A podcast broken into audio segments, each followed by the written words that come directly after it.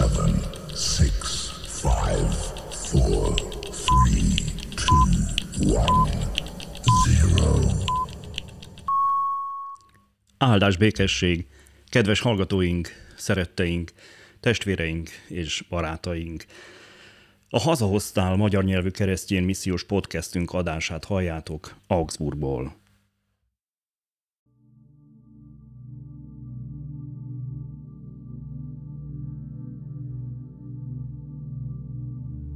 János evangéliuma, harmadik fejezet, 22-től 36. versekig. Keresztelő János öröme. Jézus ezután elment tanítványaival együtt Júdea földjére, ott tartózkodott velük és keresztelt.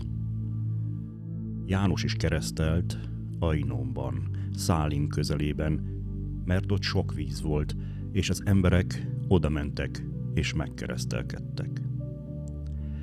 János ugyanis még nem volt börtönbe vetve. János tanítványai vitába szálltak a zsidókkal a megtisztulásról. Oda mentek Jánoshoz, és ezt mondták neki. Mester, aki veled volt a Jordánon túl, akiről te bizonyságot tettél, íme, az keresztel, és mindenki ő hozzá megy. János így válaszolt.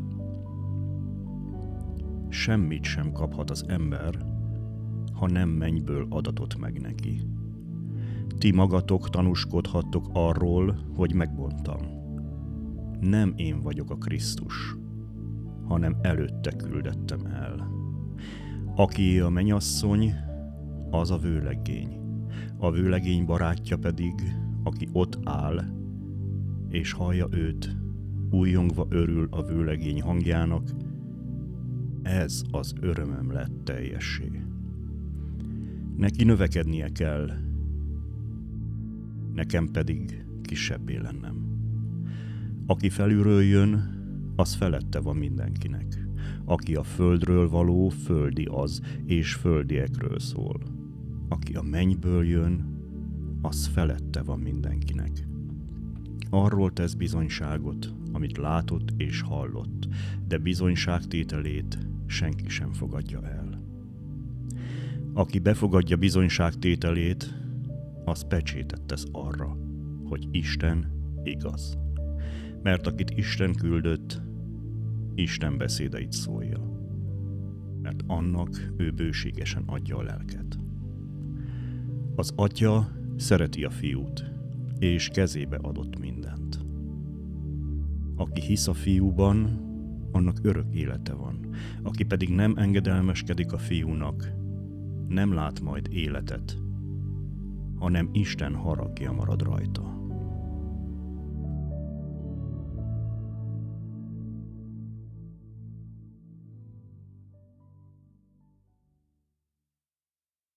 Isten tegye áldottá az ő igényének hallgatását, szívünk befogadását és megtartását.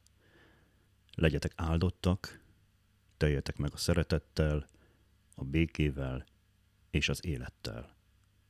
Hallgassatok bennünket továbbra is, nyitott szívvel és lélekkel. Isten áldjon benneteket!